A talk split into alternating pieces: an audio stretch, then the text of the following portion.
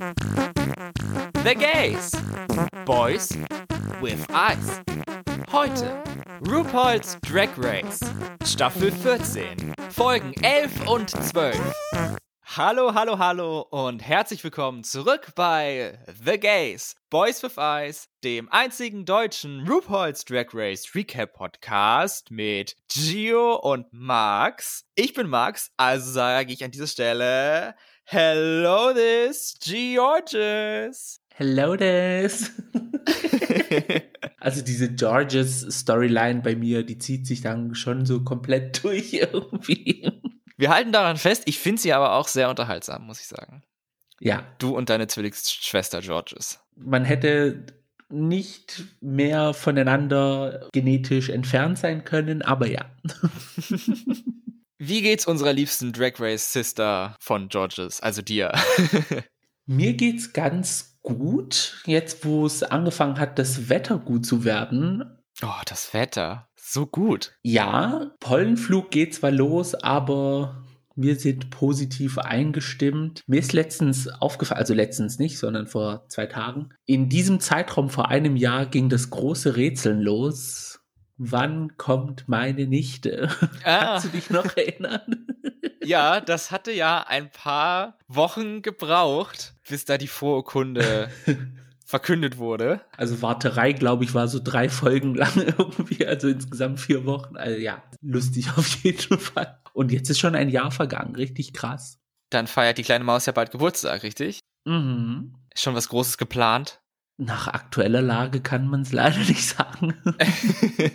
Aber ihr wäre es zu wünschen natürlich. Wenn die Familie dabei ist, dann reicht das ja. Genau. Und wie geht's dir so? Mir geht's auch gut. Also das Wetter, es ist ja wirklich traumhaft. Es ist nicht zu heiß, es ist sonnig, es ist nicht bewölkt. Also ja, wirklich ja, ja. toll und sehr schön, die Vitamin D-Reserven wieder aufzuladen.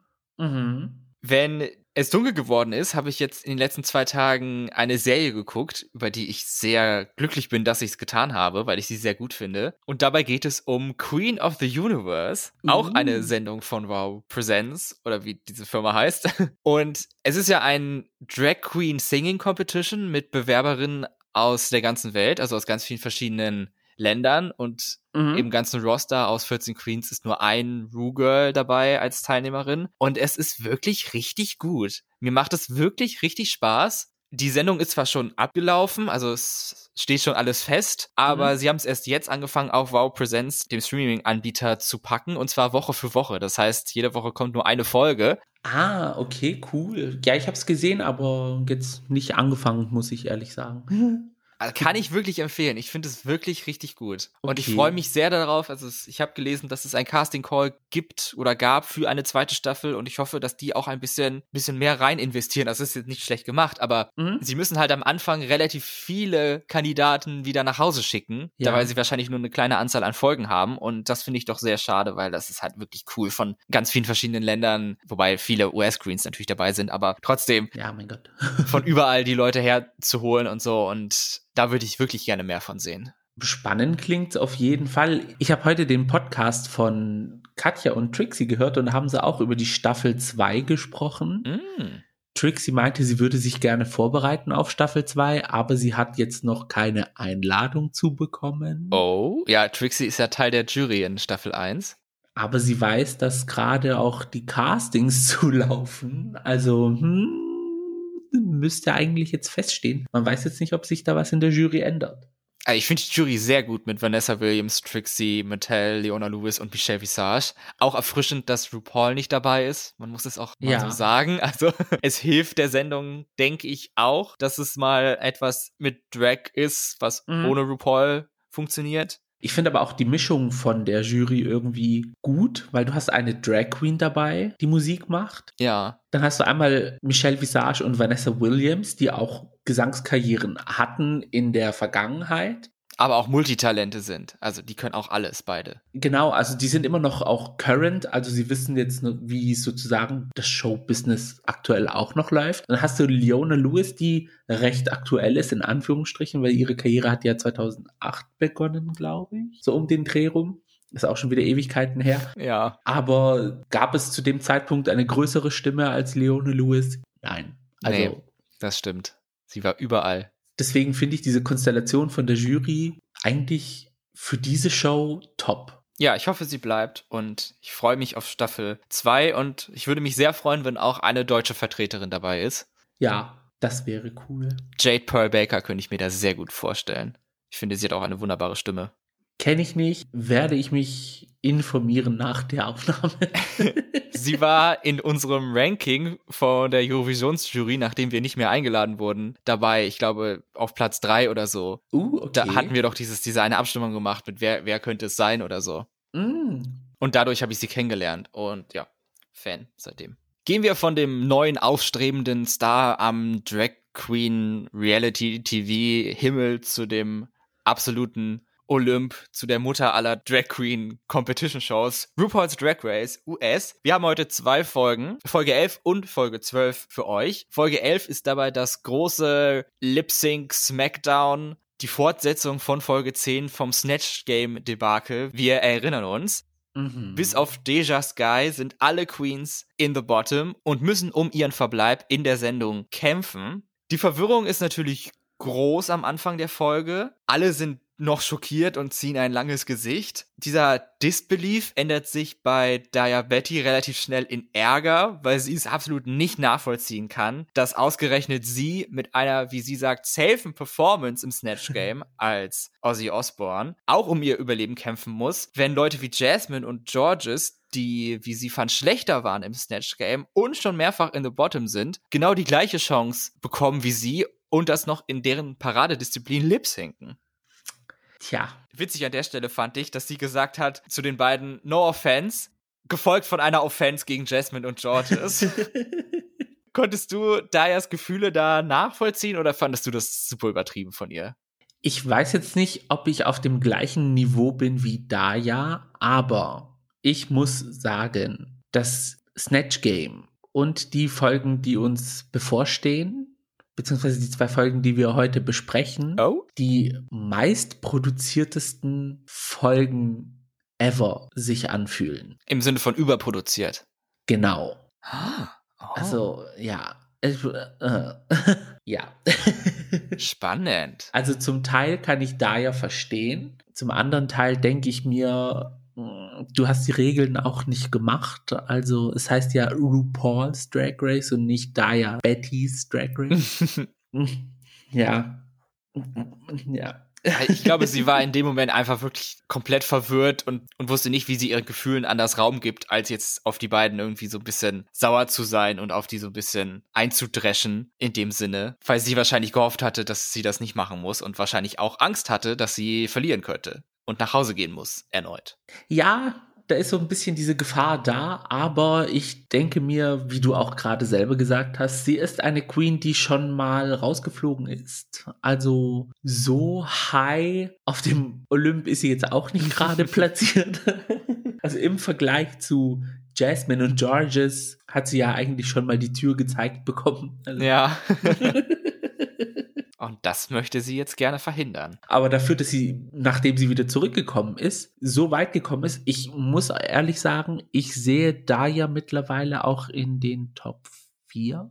Oh, ja, darüber würde ich gerne am Ende der Folge nochmal reden, über die Top 4 und Ja. wen wir als mögliche Gewinnerin sehen. Bitte erinnere mich dann, falls ich es vergessen sollte. Werde ich machen. Schreibe ich mir jetzt mal auf, weil ich werde es bestimmt vergessen. ich habe es auch nicht im Skript stehen. Äh, Ja, es ist notwendig. Im Workroom geht es am nächsten Tag ohne den Table Talk direkt zum Schminken über. Das haben wir auch so noch nicht gesehen, mitten in der Staffel. mhm. Willow und Angeria reden so ein bisschen über ihre favorisierten Typen von Songs zum Lip-Sinken. Und da hätte ich mal eine Frage an dich, Gio. Welchen Song oder welche Songs du dir wünschen würdest für einen Lip-Sync for the Crown oder for the Win oder wie auch immer? Hast du da einen Song im Kopf, den es vielleicht auch noch nicht gab bei Drag Race? Uh. Also ein Song, den ich liebend gerne mal bei Drag Race sehen würde, ich glaube, noch hat man ihn nicht ausgewählt, das wäre Commander von Kelly Rowland. da klingelt was, den hattest du vor wenigen Folgen auch schon erwähnt. Ja, also Commander, Kelly Rowland, also ja, ist, ich weiß nicht, irgendwie, der, der gibt mir einfach irgendwie alles. Oder Down for Whatever von Kelly Rowland. Sie haben ja manchmal bei den Finals, bei dem Lip Syncs for the Crown, nur Songs von einer Künstlerin, dann mhm. sollten sie mal ein Kelly Rowland Finale machen.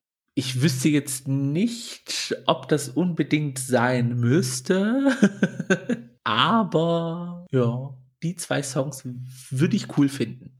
Und gibt es von deiner Seite aus einen bestimmten Song? Also den Song, den ich mir wirklich am meisten wünschen würde, ist Starlove von Cheryl Lynn. Ich glaube, das hatte ich auch schon mal erwähnt. Den benutze ich auch manchmal so mhm. als Hype-Song, um mich für diese Aufnahme ja. auf die richtige Stimmung zu bringen. Und der Song hat so viele Layers und entwickelt sich auch. Und ich glaube, da könnte man richtig gutes, richtig witziges Lip-Sync zu machen. Aber der Song ist eigentlich viel zu lang für einen Drag Race Lip-Sync. Ja. Weil der geht, glaube ich, so sieben Minuten. Und ich glaube, man braucht schon mindestens vier vier, um den Song richtig, also alle coolen Stellen dabei zu haben.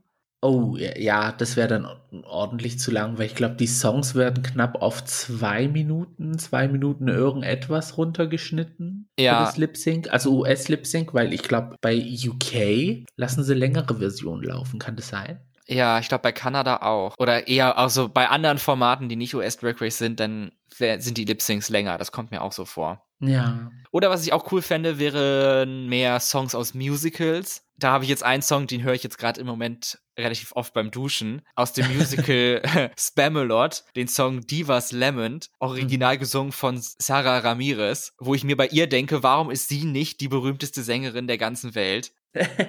Sie hat jetzt leider total wenig Songs auf Spotify, aber Divas Lemon und auch den einen Song, den sie in Grey's Anatomy gesungen hat. Alter, wie sehr kann man jemanden an die Wand singen? Und ich bin der jemand und ich werde von Sarah Ramirez an die Wand gesungen. Trifft dich der Duschstrahl dann auch noch, oder? Ich stell extra um auf den harten Strahl.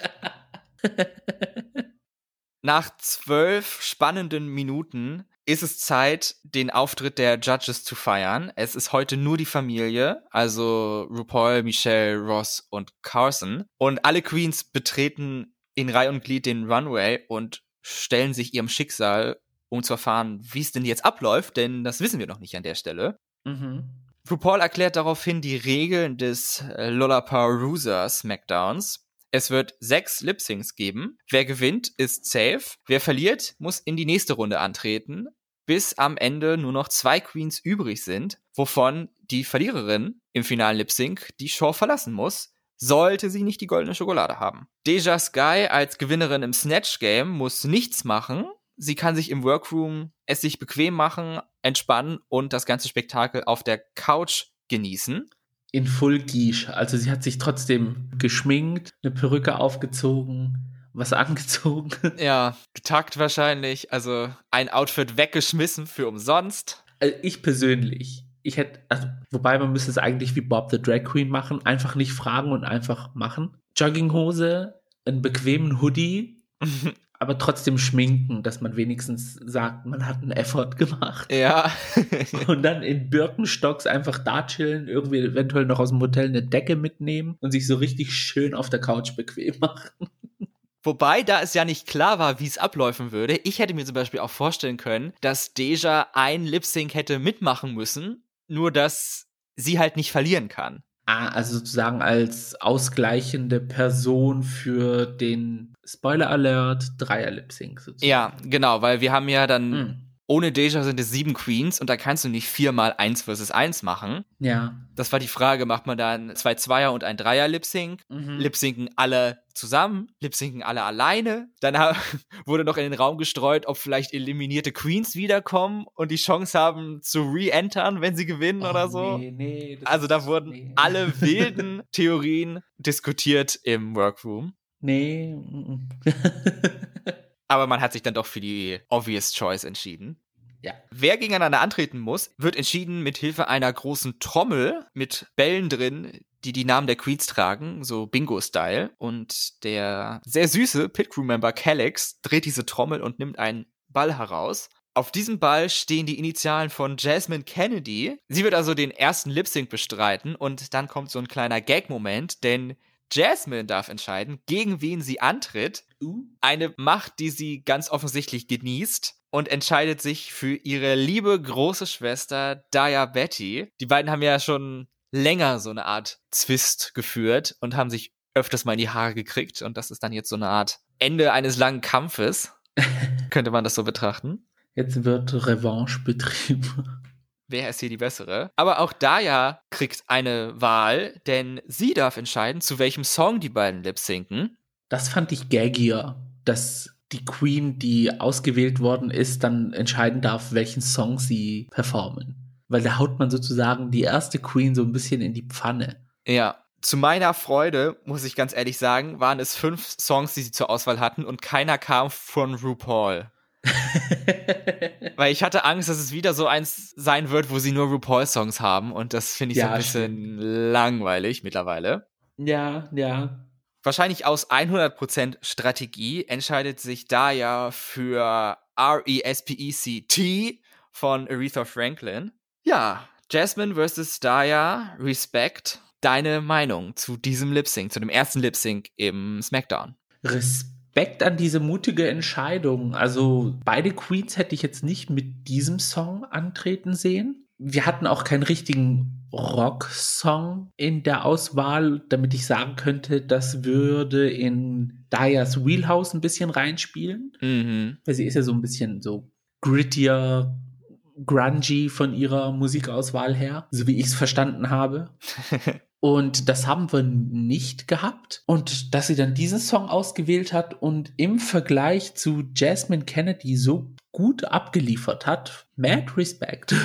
Ich fand, Daya war in diesem Lip-Sync-Battle eindeutig mehr im Song drin als Jasmine Kennedy. Mhm, ja, ich fand Jasmine wirkte wie so eine Background-Tänzerin und ihre Moves haben jetzt nicht wirklich zum Vibe von dem Song gepasst. Ja. Da hat Daya den Song wirklich besser gefühlt, fand ich. Mhm. Plus Daya hat auch dieses Ding gemacht, was ich ja persönlich eigentlich hasse, dass sie diese ersten 30 Zentimeter vor der Bühne für sich bestimmt hat und hat dann immer die ganze Zeit hin und her performt. Hauptsache, sie stand immer vor Jasmine. Ja.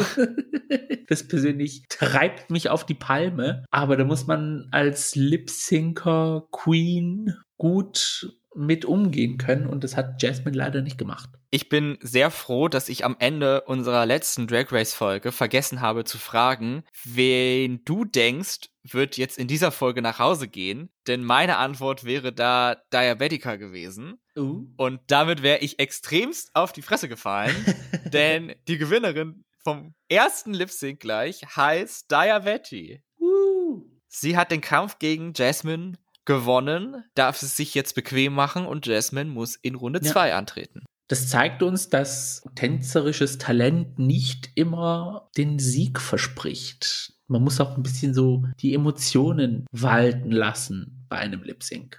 Außer der Name ist Georges. Ja, das, da hat man Freifahrtschein. Dazu kommen wir später noch. Die zweite Runde lautet Willow Pill gegen ihre Gegnerin, die sie sich aussucht. Bosco zu dem Song, den sich ja eigentlich beide ausgesucht haben. Denn Willows Strategie war, ich nehme die Queen, die den Song auswählt, wahrscheinlich, den ich haben möchte. Und das tut Bosco auch. Never Too Much von Beyoncé. Ähm, ich meine Hottie. Ich meine Luther Vandross.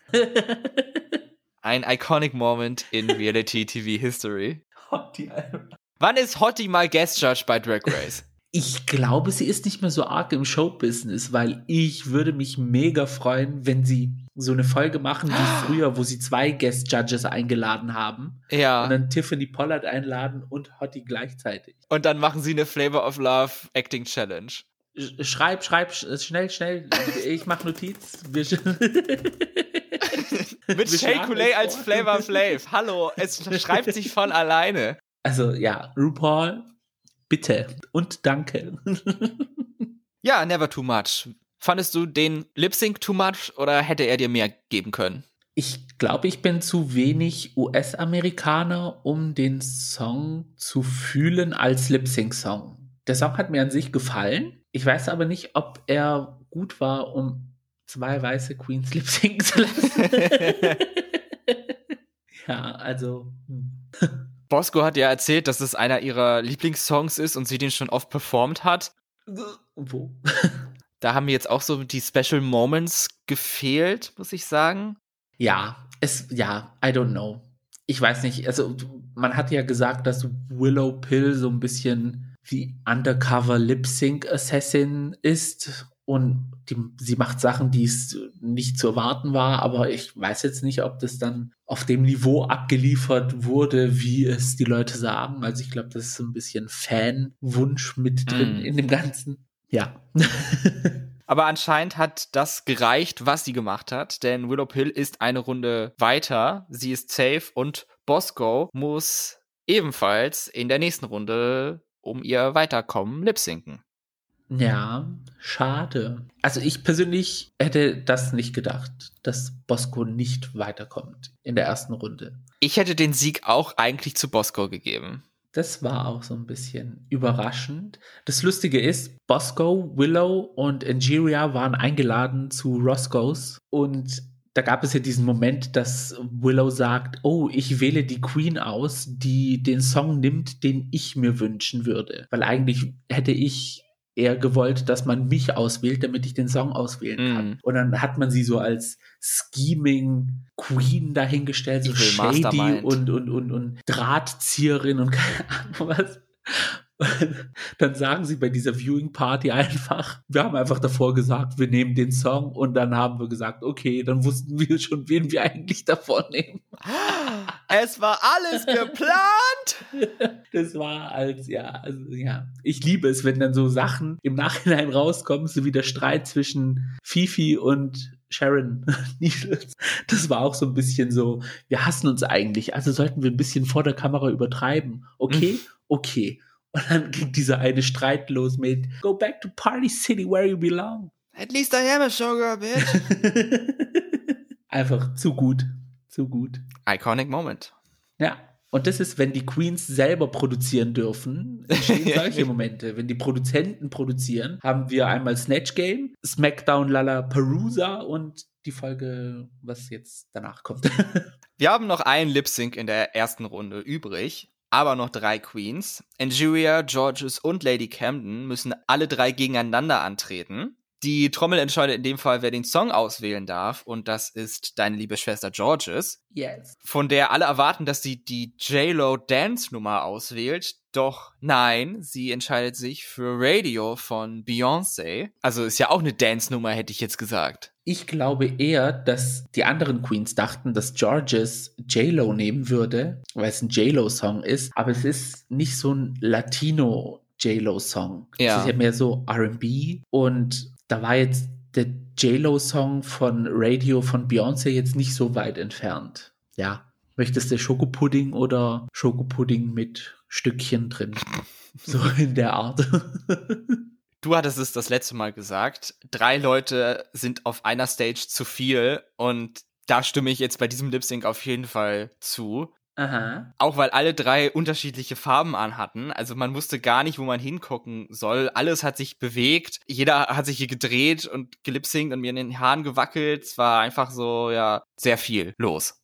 Ja, es war einfach, ja, du, du, du wusstest nicht, wo du dich drauf konzentrieren sollst. Und das hat es mir auch ein bisschen schwierig gemacht zu sagen, welche von den dreien hat jetzt am meisten herausgestochen. Okay, klar, Georges hatte ihre Dance Moves, die sie eigentlich bei jedem Lip Sync auf die Bühne bringt. Also es ist jetzt nichts, wo man sagen kann, es hätte sie irgendwie komplett den Boden unter den Füßen weggerissen. Aber weiß ich, ich, ich kann es nicht sagen, ob Georges wirklich herausgestochen hat von den drei. Es ist so eine große, so ein großes, keine Ahnung, was in meinem Kopf bei dem Lip Sync. so ein großes Tova Wohu, so als würde man testen, ob ein Stift noch geht. Ja, genau. Ich muss gestehen, mich hat die Gewinnerin sehr schockiert, weil in meinen Augen war sie tatsächlich beim ersten Mal ansehen die schlechteste. Aber für RuPaul war sie die beste. Die Gewinnerin heißt Georges und Injuria und Lady Camden müssen in der nächsten Runde nochmal antreten. Wie fandest du diese Entscheidung? Auf der einen Seite überraschend, auf der anderen Seite klar wie Kloßbrühe. Aber ich wüsste jetzt nicht, welche der anderen zwei Queens ich retten würde. Beim ersten Mal angucken hätte ich, glaube ich, Injuria gesagt. Ich hätte damit gerechnet, dass sie weiterkommt gleich, aber Aha. jetzt beim zweiten Mal habe ich auch natürlich coole Momente bei Lady Campton gefunden und auch habe dann noch nachvollziehen kann, warum es dann doch Georges geworden ist. Also es fügt sich dann doch alles zusammen. Aber Ja. ja, ich weiß nicht, bei Georges, das haben sie, glaube ich, bei IMHO gesagt. Georges doesn't lip sync, she dances. Und das fiel mir doch jetzt in den letzten Folgen schon recht deutlich auf, dass bei Georges sehr die Bewegungen im, im Vordergrund stehen, Mhm. ihre, ihre Beine, ihre Arme, ihre Moves und das Gesicht dabei absolut die zweite oder dritte Geige spielt. Und das ist bei den anderen nicht so. Ja, also sie ist eindeutig so eine Queen wie Jasmine, wo die Dance Moves top sitzen, aber where are the emotions? Weiß ich meine? Also, Ja. Schade. Nun, noch nichts ist verloren für unsere vier verbliebenen Queens. Erneut entscheidet die Trommel, wer sich die Gegnerin aussuchen kann. Jetzt ganz nebenbei gesagt, sah es so ein bisschen so aus, als würde tatsächlich bewusst nach einer Kugel gegriffen werden und nicht einfach so rein und so, aber ich möchte jetzt hier ja nichts unterstellen. Nein, niemals. Bei Drag Race? Never. Sowas kennen wir ja gar nicht. Auf jeden Fall wird Lady Camden gezogen und sie entscheidet sich für Bosco als ihre Gegnerin. An ihrer Stelle hätte ich das auch gemacht, denke ich, denn Mhm. sie sieht jetzt bisher nicht so gut aus für unsere liebe Bosco in dieser Folge. Leider nein. Man hat es auch an ihrem Gesicht sehen können. Sie entscheidet sich für den Song Don't Let Go von En Vogue. Eine Ballade, die mal so gar nicht zu Lady Camptons pinkem Punk-Rock-Girl-Outfit passt. Uh -uh.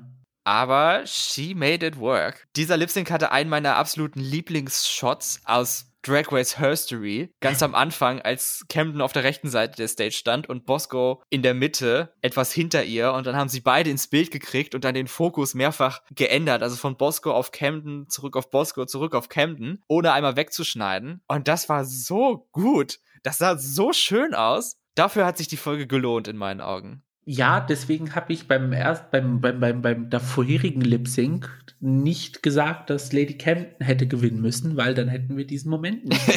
gehabt. das war einfach richtig ein Wow-Moment. Ich so, oh, also sieht sehr gut aus.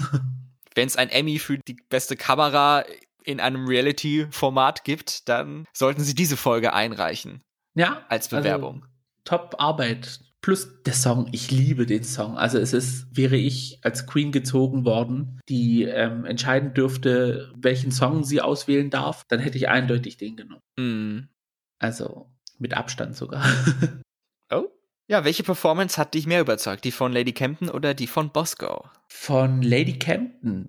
Bosco muss ich ehrlich sagen, man hatte nicht nur die Aufregung, sondern auch die Niederlage des vorherigen Lip-Syncs im Gesicht angesehen. Und das hat sie auch irgendwie in den Bewegungen eingeschränkt. Also es war irgendwie, ja, ich weiß nicht, es, es, sie hat sich bewegt, aber es hatte irgendwie keinen, ja, es war, also ich war komplett überrascht von der Performance von Bosco, weil es war nicht die Performance, was man eigentlich gewohnt war. Und Lady Campton hat sie dann so komplett abgezogen. Das war traurig. Ich fand es auch low-key offensive, so wie sie abgezogen wurde. ja, also man muss schon sagen, Campton hat sie an die Wand gespielt. Sie Ja. hat eine absolut traumhafte Performance geliefert, nicht übertrieben, den Song jeder Sekunde, jeden Takt gefühlt, sensual, die Geschichte vom Song erzählt. Ja, es war so, als hätte es nicht gereicht, dass man Tanja Hardings Schienbein gebrochen hat, sondern als müsste man ihr noch irgendwie so in den Bauch oder gegen den Kopf treten. So. Also ich so, okay. Unser Dead Horse muss dann leider ein drittes Mal antreten, denn Lady Camden gewinnt diesen Lip Sync und Bosco ist unsere erste Bottom Two Queen. Um die zweite zu bestimmen, müssen Injuria und Jasmine Kennedy gegeneinander antreten, zu dem letzten Song, der übrig ist, Love Don't Cost a Thing von Jennifer Lopez, die eine Dance-Nummer, die anscheinend niemand haben wollte, weil sie bis zuletzt übrig geblieben ist. Und als ich den Song dann nochmal gehört habe, kann ich auch so ein bisschen verstehen, warum. Ja, es ist eine Dance-Nummer, aber keine High-Energy-Dance-Nummer. Es ist so in the middle of the road. Die Entscheidung fand ich war sehr eng. Also da hätte ich mir wirklich vorstellen können, dass es so oder so ausgeht. Aber dadurch, dass eine Queen schon die ganze Zeit über im Lip Sync mehr gezeigt wurde als die andere, war es dann relativ klar, wer gewinnt. Und das ist Angeria. Ja, ich fand es auch, dass es eine knappe Kiste war. Also, und es hätte wirklich so oder so ausgehen können. Aber, nee, wir warten jetzt noch das nächste Lip Sync ab und dann. Oh. und dann sage ich da meine Meinung. Ja, und so kommen wir auch schon zum großen Finale, der letzte Lip Sync des Tages. Jasmine Kennedy gegen Bosco. Bosco wird so ein bisschen ihr Fluch zum Verhängnis, der I'm a Great Lip Syncer Fluch, den wir auch aus anderen Staffeln kennen.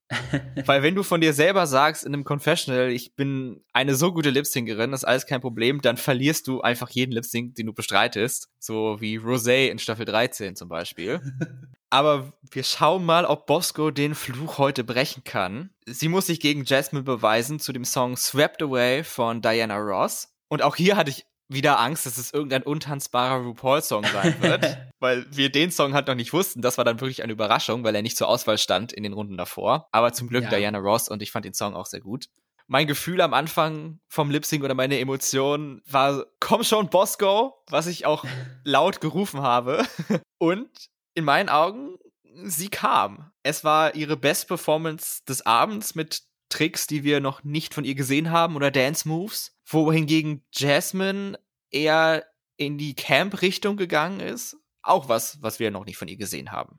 Dass Bosco dann endlich so abgeliefert hat, wie ich es eigentlich von ihr erwartet habe, hat mich im Endeffekt dann auch so ein bisschen überrascht, weil sie war auch wirklich sehr schuckes in dieses Lip Sync reingegangen. Also, ich sag's mal jetzt so. Wäre Jasmine Kennedy nicht so oft in den Bottom 2 gewesen und hätte lip sinken müssen, mhm wäre es eigentlich die perfekte Setup-Folge für Bosco gewesen. Und ich glaube, so war es auch geplant. Aber den Rest dieser Meinung gibt es dann nach der nächsten Folge.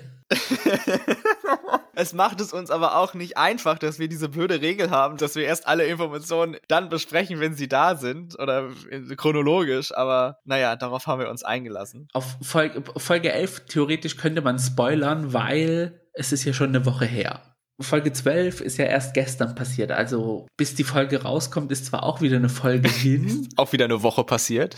aber man möchte es ja zum aktuellen Zeitpunkt trotzdem nicht machen. Ja, sonst versauen wir uns ja den ganzen Setup in Folge 12. Genau. Wenn wir das jetzt schon ansprechen. Spare ich mir die Meinung zu diesem Setup auf für später. auch hier fand ich das Editing recht revealing, wer die Gewinnerin sein wird. Deswegen ging mhm. mein Puls während des Lip-Syncs dann eher nach unten, weil ich mich beruhigt habe und gesagt habe, okay, sie gewinnt hier. Sonst wäre ich, glaube ich, komplett ausgerastet. Vor allem, als sie diesen einen Move gemacht hat mit den beiden Beinen in der Luft, den Cameron Michaels ja auch immer so oft ah, gemacht hat. Ja, den Cameron Michaels Kerzen-Move. Ja, da wusste ich, okay, gut, dann sind wir jetzt auf der sicheren Seite. Es passiert tatsächlich das, was ich mir schon vorgestellt habe, was passieren wird in dieser Folge. Ja, mich hat es etwas überrascht. Hätte man von ihr eigentlich nicht erwartet, von der Performance, was da bisher geliefert wurde. Aber im Grand Scheme of Things macht es doch Sinn, dass das die Entscheidung ist. Bosco darf bleiben und wir verabschieden uns von Jasmine Kennedy, die rekordverdächtige sechs Lip-Syncs in einer regulären Drag Race Staffel bestreiten musste. Mhm. Drei davon gewonnen, drei davon verloren eine ambivalente Performance, sagen wir mal so. ja, nee, für, für das, was uns Jasmine Kennedy über die Staffel her anbieten konnte, war es wirklich eine sehr gute Leistung, die sie abgeliefert hat. Man hat aber auch gemerkt, mit dieser Folge, es wird Zeit. So wie mit Carrie. Man hat es gemerkt, okay, die Luft ist raus, mehr bekommen wir nicht. Und das haben uns diese drei Lip-Syncs dann auch gezeigt. Oder liege ich falsch? nee, also bei keinem Lip Sync hätte ich gesagt, da hätte sie gewinnen müssen. Sie hätte gewinnen können beim ja. zweiten gegen Angeria, aber so wie es gelaufen ist, war es doch fair in meinen Augen. Also war, war jetzt keine Fehlentscheidung, damit das Jasmine am Ende gehen muss. Ja, also es war Zeit für Jasmine. Zeit ist es jetzt für Folge 12. Nach zwei Nullrunden, Folgen ohne Eliminierung, haben wir Goodbye zu einer Queen gesagt und gehen eigentlich direkt zu Business as usual über. Die große Schmach, in Anführungszeichen, von Snatch Game ist vergessen. RuPaul startet direkt mit der Ankündigung, was die Maxi Challenge ist in dieser Woche. Und es ist das allseits beliebte Rusical. Es heißt heute Moulin Rouge, inspiriert von dem Musical Moulin Rouge. Hast du den Film gesehen und hat dir dir gefallen? Ich habe den Film gesehen, ist auch ein bisschen Ewigkeiten her. Und ja, aber am meisten liebe ich zum Film den Soundtrack Lady Marmalade von Christina Aguilera, Pink, Lil Kim und Maya. Oh, yes. und Mir persönlich hat diese Idee eines Musicals bis jetzt am besten gefallen. Ah. Also allein die Vorstellung, dass es das Moulin Rouge sozusagen als Musical aufgeführt wird in Drag, da hat mein Herz höher geschlagen. Ja, ich fand auch, es war eine tolle Idee. Also passt auch zum Thema Drag Queens und so. Also haben sie sich was Tolles überlegt für mhm. dieses Musical. Die Queens dürfen sich die Rollen selbst aussuchen und da entbrennt ein großer Streit, vor allen Dingen um die Hauptrolle der Saltine, den sexy sensual Star vom Moulin Rouge. Sowohl Bosco als auch Lady Camden wollen diese Rolle und keine ist bereit zurückzustecken und die andere freie Rolle zu nehmen. Die bearded Drag Queen und Leiterin des Etablissement, Mama Z, was halt das komplette Gegenteil von Saltine ist. Ja, ich glaube, das Einzige, was dieser Rolle ein bisschen geschadet hat, war es halt, dass es eine Bearded Queen ist und da wollte bestimmt keine in diese äh, ja, Not reinkommen, um ein Bart Wig tragen zu müssen. Der Streit geht relativ lange und auch vor allen Dingen von Bosco kommen dann ziemliche Spitzen gegen Camden. Um das zu lösen, regt Bosco dann eine Abstimmung an, dass die anderen Queens entscheiden. Es steht dann 2 zu 2 und Willow Pill erhält die entscheidende Stimme sie erklärt, dass sie beide sich gut als Soltin vorstellen kann, aber nur Camden in der Rolle der Mama sie und deswegen gibt sie die Hauptrolle an Bosco und das zieht Camden ziemlich runter. Sie hatte natürlich auf was anderes gehofft und ja, droht Bosco so ein bisschen von wegen you better turn it out or I'll be fucking pissed. Und ja, die Energie im Raum ist ja, schlecht. da ist keiner irgendwie glücklich aus der Sache rausgegangen. Nee. Wem hättest du die Rolle gegeben? Hättest du entscheiden dürfen?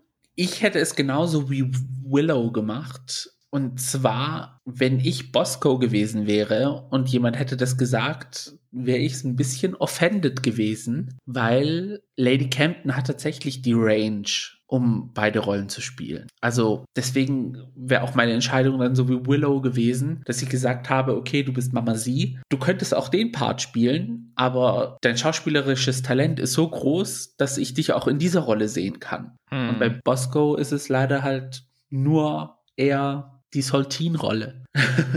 Und das finde ich so ein bisschen schade, weil also auch die Beschreibung von Saltine, also sexy und leicht bekleidet, burlesque Richtung, das haben wir halt alles schon zu Genüge von Bosco gesehen. Ja. Allein wenn man an ihre letzten drei Runway-Outfits denkt, die alle nur aus Unterwäsche bestanden haben. Also ich fand, es war einfach viel zu viel des Gleichen und ich hätte es lieber von Camden gesehen, von der wir sowas richtig sexy-mäßiges noch nicht hatten. Das Ding ist, ich hätte sie mir in keiner anderen Rolle vorstellen können, außer Uniqueness, die Rolle, die Daya Betty gespielt hat. Aha. Und wen hätte dann Daya gespielt? Naja, Mama Sie vielleicht. Die hätte ich mir als Mama Sie auch nicht vorstellen können. Ich finde, Uniqueness hat richtig gut für Daya gepasst. Ich greife natürlich wie immer schon vor, also ist ja nichts Neues. als ich es dann gesehen habe, habe ich auch gedacht, ja, okay, Camden, das war die perfekte Rolle für sie und das, ja, hören wir ja gleich, inwieweit das alles für sie dann glücklich war oder unglücklich. Mhm. Am Ende der Vorbereitung hat sich Camden dann aber auch gefangen, auch nachdem sie mit Ingeria geredet hat und sagt, fuck it, I make it work, das ist jetzt meine Rolle und I will turn it out, ist mir egal, was Bosco macht.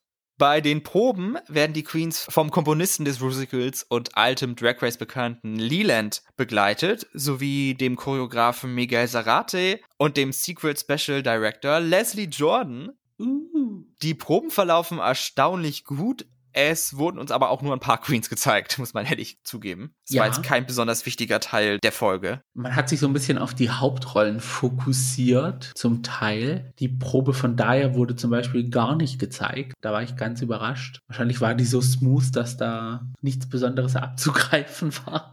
Ich habe die genaue Nummer nicht im Kopf, aber ich glaube, es waren nur vier Proben, die sie gezeigt haben. Ja.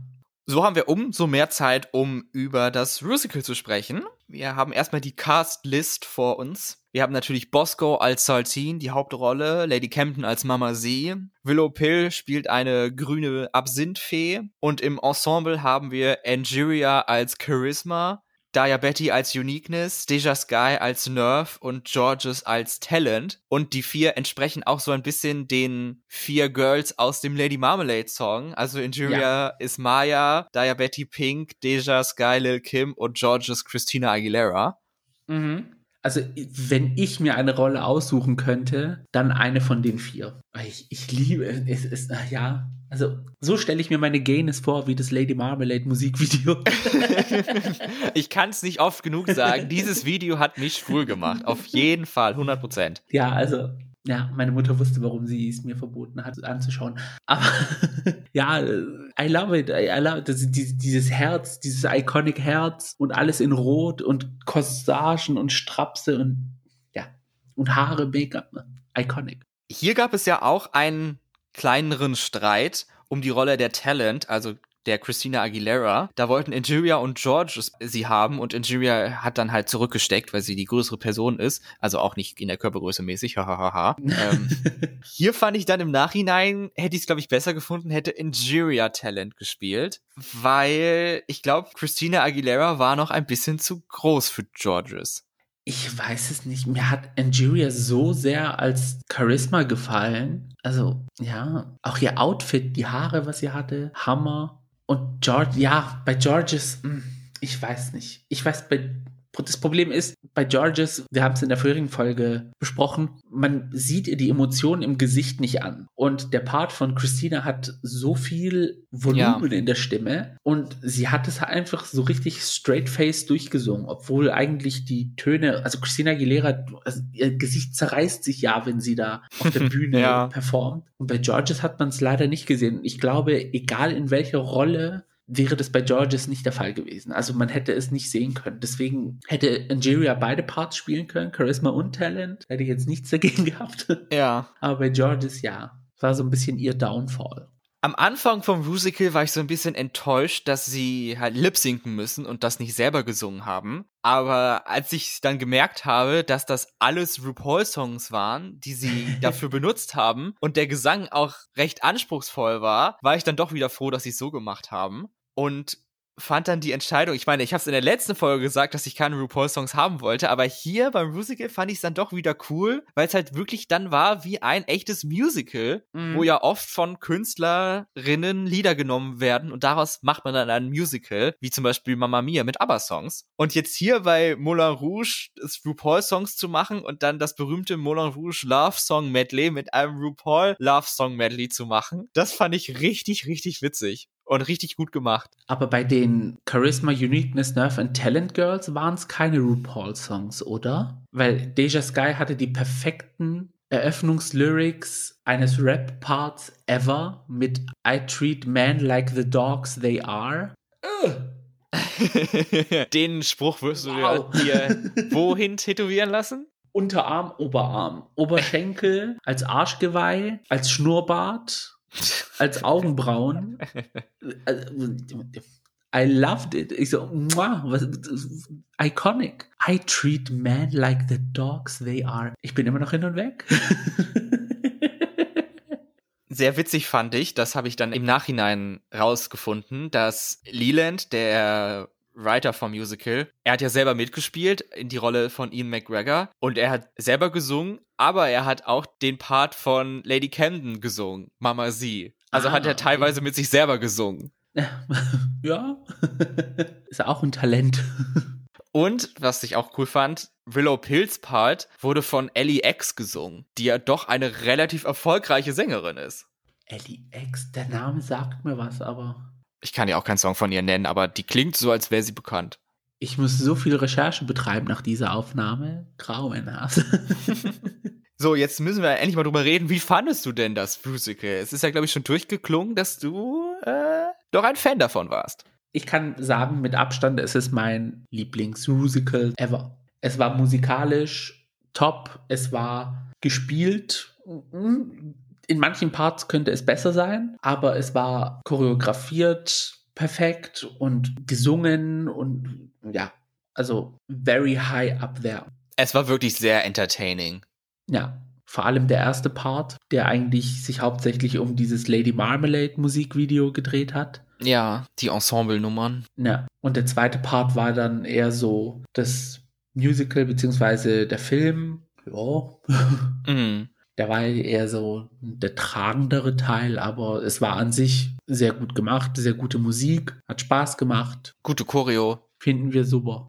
Bevor wir über die Platzierungen und so reden, gibt's natürlich noch einen Runway. Aber ich glaube, da können wir uns ein bisschen kurz fassen, jedenfalls aus meiner Perspektive, denn mhm. so besonders fand ich leider die meisten Outfits nicht. Das Thema war Mirror Mirror und so richtig ein Spiegel-Outfit hatte jetzt, so wie es gehofft hatte, jetzt eigentlich keine so richtig. Außer Maddie Morphosis. Außer Maddie Morphosis, genau, bei sich zu Hause leider.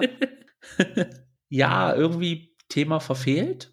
Ich kann mir auch vorstellen, dass halt der Prompt, den die Queens bekommen haben, überhaupt nichts mit Mirror zu tun hatte, dass es irgendwie halt Reflection oder sowas ist. Reflection, ja, wenn es Reflection war, dann kann man das Outfit von Deja eher verstehen. Aber Mirror an sich, Lady Camden, diese Folie, die sie hatte, um, also in ihren Haaren und um ihren Oberteil und zum Teil auch auf ihrer Hose, das kann ich noch ein bisschen sehen, aber bei den meisten war es ja eher so iridescent. Ja, deswegen für mich auch das Top-Outfit der Woche, das von Lady Camden. Ja. Also mir hat es gefallen und es hat zum Thema gepasst, als einzige. Lady Camden und Diabetti für mich die tun das so ein bisschen ausfeiten, diese ganze Situation. Weil dieses Kiss-Outfit von Diabetti war eigentlich auch nicht schlecht. Ja, das war so shiny, dass es schon reflektiert hat. Ja, es hat mehr zum Spiegelthema gepasst als andere Outfits. Die Platzierungen dieser Woche sehen so aus. High sind Lady Camden, Diabetti und Willow Pill. Safe Injuria und Low Deja Sky, Bosco und Georges. Wer war davon deine Favoritin und deine Nicht-Favoritinnen? Mich hat Daya sehr als Uniqueness überrascht, dass sie so gut in diese Rolle reingepasst hat und es auch sehr gut auf der Bühne rübergebracht hat. Tut sie an die Performance von Lady Campton aber rankommen? Ich glaube nicht. Also Lady Campton hat Daya Betty so ein bisschen auf der Zielgeraden, sag ich mal, dann eingeholt und überholt was die Performance von Lady Camden war. Wie gesagt, sie, sie hätte jede Rolle spielen können, theoretisch. Ja. Also ihr Talent ist out there. also Lady Camden für mich Top Queen of the Week. Ja, für mich auch auf jeden Fall. Also sie hat die Rolle angenommen und alles gegeben und sie war ja auch sehr oft zu sehen, was ihr geholfen hat. Also selbst wo sie nicht gesungen hat, stand sie im Hintergrund und hat dazu getanzt und das kann sie ja wirklich sehr gut. Da ihre Ballettausbildung spielt ihr da sehr in die Karten. Mhm. Bei Daya ist es echt so, dass sie es schafft, in diesen Gruppennummern immer herauszustechen. Also bei Daytona Wind war sie in den Top 2, die Girl Group Nummer hat sie gewonnen und jetzt hier war sie auch high. Ja. Bei Daya besteht nie die Gefahr, dass sie untergeht. Sie schafft es immer, einen Eindruck zu hinterlassen. Und das ist wirklich ein, eine wichtige Fähigkeit und ein mhm. großes Talent. Also auf jeden Fall ein großes Talent. Es, es hat aber auch nichts mit ihrer Körpergröße zu tun, finde ja. ich. Sie, sie hat irgendwie etwas, was einfach dein Auge catcht. Und da muss sie mitarbeiten damit. Also das ist ihr großer Pluspunkt bei Willow Pill mochte ich mehr ihre Lyrics als ihre Performance, weil ich glaube, die hätte noch ein bisschen mehr spot-on sein können. Aber nichtsdestotrotz fand ich das sehr witzig, dass sie halt dreimal dasselbe machen musste und dann immer mehr halt erschöpft ist und keinen Bock mehr hatte oder so. Das fand ich echt eine super witzige Idee. Sie musste mehr erschöpft spielen, hat aber trotzdem mehr Energy reingebracht in diese ganze Situation. Und das fand ich cool bei Willow Pill. Ich muss aber auch sagen, das habe ich jetzt gemerkt, so bezüglich der Performance von Willow. Ich tue immer außer Acht lassen ihre Krankheit. Und man muss auch sagen, sie hat ja diese Einschränkungen, die sie hat. Und sie hat trotzdem für diese Woche richtig gut abgeliefert. Also da muss man sagen, mad respect. Mhm.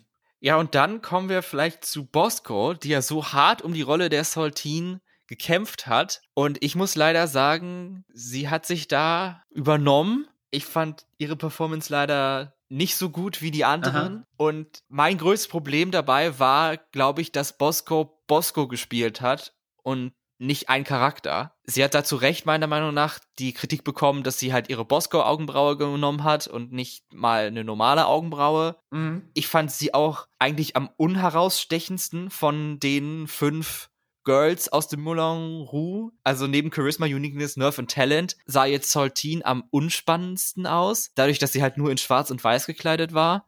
Ja, ja. Also ihr Outfit war jetzt nicht so im Vergleich zu den anderen. Plus, als ihre Parts waren, ja, irgendwie zwischendrin habe ich dann so gedacht, so ja, okay, jetzt bring es zu Ende, damit wir auch die anderen sehen. ja, wo, wann kommt Lady Camden wieder? Hallo? Ja. Daya Betty vielleicht nochmal? Hallo? Zweite Runde? Oder Leslie Jordan, also. ja, das war schade. Ja, also deswegen hätte ich sie eher als Uniqueness gesehen. Aber irgendeiner muss ja in die Bottoms, ne? Zum ersten Mal in dieser Staffel erhalten wir die allseits beliebte Frage Who should go home tonight and why? Bosco sagt da den Namen von Georges wegen ihrer Performance im Musical und dem Track Record. Alle anderen sagen hingegen Bosco und Georges, die als letzte dran ist, spielt den Track Record Ball zurück in Boscos Feld und fügt hinzu, Bosco war dreimal in einer Folge in The Bottom auch ein instant iconic Satz in Drag Race History. ja, da hat man gemerkt, da hat die Logik nicht so, also natürlich, das, was sie gesagt hat, hat Hand und Fuß gehabt in Sachen Logik, aber da hat ein bisschen die Logik bei Georges abgeschalten und sie ist dann so in den Shade-Modus gegangen und hat es ihr dann reingedrückt. Aber natürlich hatte sie mit dem, was sie gesagt hat, trotzdem recht. Also ich persönlich hätte es so gesehen, dass ich gesagt hätte, Georges wegen dem Track Record, aber ich kann die Leistung in der aktuellen Folge auch nicht vorweglassen. Also, wenn du deinen Hintern so arg auf den Boden schlägst, dass du diese Rolle unbedingt willst und dann so verkackst, mm. da bin ich jetzt so in Zwiespalt, ne? So, was wiege ich mehr auf? Und da muss ich dann in diesem speziellen Fall sagen, ich tendiere dann auch zu Bosco und hätte gesagt, also, okay, wir haben Georges, die war zwar Track Record mäßig nicht so flott, aber du wolltest unbedingt diesen Part, hast dann so einen Stress gemacht und jetzt Konsequenzen. Ja, auf jeden Fall. Ich glaube, ich hätte auch Bosco gesagt. Also ich gehe sowieso immer bei solchen Sachen von dem Standpunkt heran, wer war die schlechteste in dieser Challenge und das war mhm. Bosco. Ja, Bevor wir erfahren, wer denn jetzt nun lipsinken muss, gibt es natürlich noch eine Gewinnerin und das war zu meiner großen Freude und eigentlich wenig überraschend. Lady Camden mit ihrem zweiten Win in einer Rolle, die sie gar nicht haben wollte, aber wo sie allen gezeigt hat, ja, sie kann es einfach. Wuhu! Herzlichen Glückwunsch! Congratulations! Sehr gut, sehr gute Entscheidung. Der zweite Win für Camden übrigens an der Stelle und damit zieht sie mit Injuria und Bosco gleich. Mhm. Auf der anderen Seite haben wir Bosco und Georges, die lip-sinken müssen, zu Heartbreak Hotel von Whitney Houston im Hex Hector Dance Remix. Nachdem beide Namen bei der Frage genannt wurden, war das dann auch wenig überraschend, dass Deja dann safe war noch. Ich fand, das Lip-Sync war ein knappes Rennen und ich hätte gedacht, dass es Bosco wäre, die als erste über die Ziellinie gekommen ist, um bei der Analogie zu bleiben. Mich hat es dann überrascht, dass tatsächlich Georges von RuPaul als Gewinnerin ausgerufen wurde. Ja, und da kommen wir dann zum zweiten Teil, den ich vorhin angesprochen habe. Der Kreis schließt sich. Ja, und zwar, ich glaube, man wollte ein Setup machen für Bosco, um sie schlecht dastehen zu lassen um es dann zu rechtfertigen, dass sie dann nochmal in die Bottom 2 landet. Also fandest du es nicht verdient, dass Bosco in die Bottom 2 war? Ich muss ehrlich sagen, ich fand es irgendwie gleich auf, aber ich fand es jetzt nicht gleich auf gut, sondern gleich auf. Mh. Hm, weil es war, also ja, also man hat sehr vieles von George schon gesehen. Bei Bosco war es auch nicht etwas, wo man gesagt hat, wow, mich hat es jetzt irgendwie komplett umgerissen. Es war halt, ja, ich will jetzt auch nicht sagen, es war eine Meh-Performance, sondern es war eine Jo-Performance. Deswegen konnte ich es auch verstehen zum Teil, dass man gesagt hat, Bosco Sachet away. Und da komme ich jetzt zu dieser ganzen Setup-Geschichte rein. Ich glaube, das Ganze wollte man schon vor einer Woche beim Lollapalooza machen. Aber da hat man ja schon davor ein safes Lip-Sync gemacht, also dass beide Queens bleiben. Und man wollte jetzt nicht unbedingt unbedingt dann nochmal sagen, hier, pack deine Schokolade aus und zeig uns, was du hast. Und ja, dann lass ich dich jetzt vervollständigen. Ja. Eine Sache wollte ich noch ergänzen. Ich fand es so komisch, dass Georges gewonnen hat, weil sie in meinen Augen bei dem Lip Sync genau das gemacht hat, wieder, wofür sie in der Challenge kritisiert wurde, dass ihr Gesicht nicht zu dem gepasst hat, was sie gesungen hat oder ja. halt gelipsingt hat. Ja, aber, aber das ist generell ein Problem von Georges. Also Ja. es ist jetzt nicht irgendwie auf den Song, sondern es ist generell, dass ihr Gesicht nicht zu den, zu den Emotionen passt. Nun, geschockt sind wir alle, aber es gibt ja noch einen Moment, der danach kommt. Bosco hat noch eine Schokolade, die sie auspacken muss. Voller Spannung reißt sie an dem Paket. Es dauert ein paar Momente, ein paar Einstellungen von allen Leuten, die da sind. Und wir hören keine traurige Tuba. Bosco hat die goldene Schokolade. Juhu. Fragezeichen. Erneut geht keine Queen nach Hause, die Staffel geht noch ewig. Yay! Also, ja. Deswegen glaube ich, dass das Setup von Bosco so war, dass sie eigentlich letzte Woche hätte rausfliegen müssen. Und dann kam halt der Gag mit der Schokolade und oh, keiner fliegt äh, raus beim Smackdown. Also eine Folge umsonst gewesen. Aber es war halt tatsächlich Zeit, Jasmine Kennedy nach Hause zu schicken. Weil hätte man Bosco jetzt gerettet, wäre Jasmine Kennedy noch weitergekommen. Sie wäre eventuell beim Moulin Rouge dann safe gewesen und dann hätte man sie sozusagen Deadweight-mäßig dann immer noch mit weitergetragen. so. Deswegen glaube ich, hat man gesagt, okay, Bosco und Jasmine Kennedy sind die Bottom Two. Jasmine Kennedy fliegt und den Gag mit dem goldenen Schokolädle machen wir dann nächste Woche. Hm. Also bist du auch der Meinung, dass die Produktion 100% wusste, wer die goldene Schokolade hat? Also ich glaube mittlerweile ja, aber an sich will ich es nicht glauben, aber ich glaube, sie wussten es. Weil anders hätten sie den Gag ja gar nicht planen können. Das musst du jetzt stringent deiner Logik folgen schon dann Ja. denen zugestehen, dass sie wussten, dass Bosco die Schokolade hat. Ja, weil, ja, Ich kann mir das auch nicht vorstellen, dass sie das nicht machen, weil sie wussten ja wahrscheinlich bei der Aufstellung damals, als sie sich die Schokolade genommen haben, wo die goldene Tafel ist. Und dann haben sie einfach geguckt, okay, wer nimmt sich jetzt die Tafel oben links oder wo auch immer sie stand. Und Ja. dann wussten sie es halt. Ja, also ich glaube, sie wussten es. Deswegen habe ich gesagt, dass diese drei Folgen, Snatch Game, Lollapalooza, Smackdown und Moulin Rouge, das waren die drei am meisten überproduzierten Folgen. Und jetzt bin ich mal froh, dass es ab jetzt wieder losgeht, dass die Queens nach Hause gehen Ja. und dass so Gags und Plot-Twists uns erspart bleiben bis zum Finale. Ja, wir haben jetzt, wenn man sich die Folgen anguckt, die letzten sechs Folgen haben wir zwei Eliminierungen gehabt. ja. Und ich glaube auch, ja, in der Folge davor beim Lord of Parusa, es wäre einfach lächerlich gewesen, wäre da Bosco am Gehen gewesen und dann hätte sie die Schokolade ausgepackt, weil dann hätten wir wirklich drei Folgen hintereinander ohne Eliminierung gehabt. Ja. Und das ja. wäre wirklich zu viel. Außerdem, sie mussten Jasmine eliminieren, weil sie ja nur mit sieben in das Rusical reingehen konnten. Es gab ja nur sieben Rollen. Mhm. Ich glaube nicht, dass Also, es da noch ja. eine geheime achte Rolle gegeben hätte für eine Person, wenn die da gewesen wäre. So flexibel sind sie nicht. Allerhöchstens, was man noch hätte denken können, ist, dass sie dann den Roast vorgezogen hätten. Also, dass Folge 12 der Roast gewesen wäre und Folge 13 dann das Rusical. Das hätte auch sein können, ja. Ja, mussten sie ja nicht, dadurch, dass sie das so gemacht haben. Und dann hatten sie einfach sich geschworen, okay, bei der nächsten Gelegenheit, wo Bosco in the Bottom sein kann, kommt sie in the Bottom, damit sie dann bleiben darf. Und deswegen hat Georges auch den Lip Sync gewonnen. Ja, also ja, ich habe auch so das Gefühl, dass wir auch genug von Georges gesehen haben Ja. mittlerweile und die nächste beziehungsweise die übernächste allerhöchste Eisenbahn die letzte von Georges sein wird.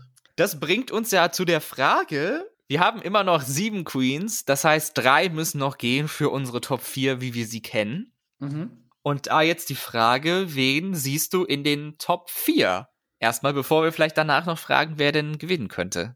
Georges fliegt auf jeden Fall. Deja sehe ich strugglen mittlerweile. Ja, eigentlich schon immer.